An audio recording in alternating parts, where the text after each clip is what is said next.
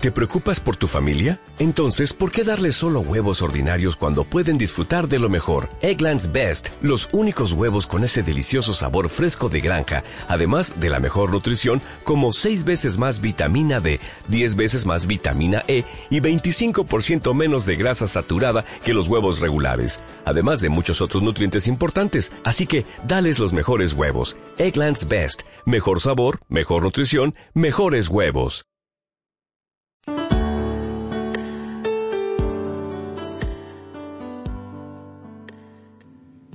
Salmo 133.1 He aquí cuán bueno y cuán agradable es que los hermanos habiten juntos en armonía. Los seres humanos fuimos diseñados por un creador amoroso para ser acariciados por él, es decir, para estar en contacto unos con otros y alimentarnos a nivel emocional. Por esa razón todo nuestro cuerpo tiene sensibilidad al tacto. Como bien hizo en el siglo pasado el filósofo alemán Edmund Husserl, también nosotros nos toca ahora seguir poniendo encima de la mesa temas relevantes relacionados con la vida y, más concretamente, lo relacionado con el cuerpo, con el movimiento y con los lugares de intercambio necesarios para que se dé el buen vivir. Directamente relacionados con esto se encuentra la cuestión de la intersubjetividad. Sin ánimo de caer en un discurso eminentemente filosófico, José Chamorro explica, Haciendo uso de dicha reflexión, entiendo que el encuentro con el otro es del todo necesario para poder comprendernos y entender lo que somos como personas. Ejemplo concreto de ello es lo que hemos vivido durante este tiempo de confinamiento, que nos ha llevado a redescubrir la importancia que los demás tienen para la vida personal. Nunca antes se han mantenido tantos contactos con familia, con amigos como ahora. Las llamadas con o sin cámara y los WhatsApp han llenado un espacio virtual que reclamaba para sí la necesidad de saber cómo andaban las personas queridas.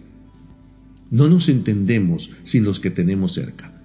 Eso que ahora anhelamos tocar, abrazar, acariciar, sin que haya ningún temor de fondo que inhiba la espontaneidad de encuentro. Otra vez, el encuentro con el otro es del todo necesario para poder comprendernos y entender lo que somos como personas. Husserl puso en el centro de su filosofía la intersubjetividad como condición necesaria para entender la individualidad personal. Lo virtual posee un espacio singular que es cuestionable, pero que jamás podrá sustituir el alcance que posee la presencia natural del encuentro que propicia el verdadero contacto. En este contacto, que implica en última instancia un buen contacto, se pone de manifiesto el cuidado necesario que nos procura la experiencia del sentirse querido, tan necesaria para poder querer y en consecuencia poder cuidar. El contacto con el otro, que es un igual sea donde sea, porque comparte el humano que me define, termina por despertar dicho cuidado. Es este, como dijera el poeta latino Horacio, el permanente compañero del ser humano sin la experiencia del mismo, caemos en lo peor de lo que somos capaces, pero cultivándolo somos capaces de lo mejor. En momentos como este, mira a tu alrededor. Agradece por todos aquellos que están cerca de ti. Si te sientes solo, aprovecha la tecnología y conéctate con el mundo exterior y date cuenta que tu red de apoyo está más cerca de lo que piensas. Muéstrate a tus vecinos, muéstrate a tus familiares y amigos. Diles a través de tus acciones que son importantes para ti.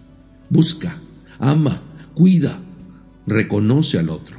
En Romanos 14 y 19 Pablo escribió, Así que procuremos lo que contribuye a la paz y a la edificación mutua.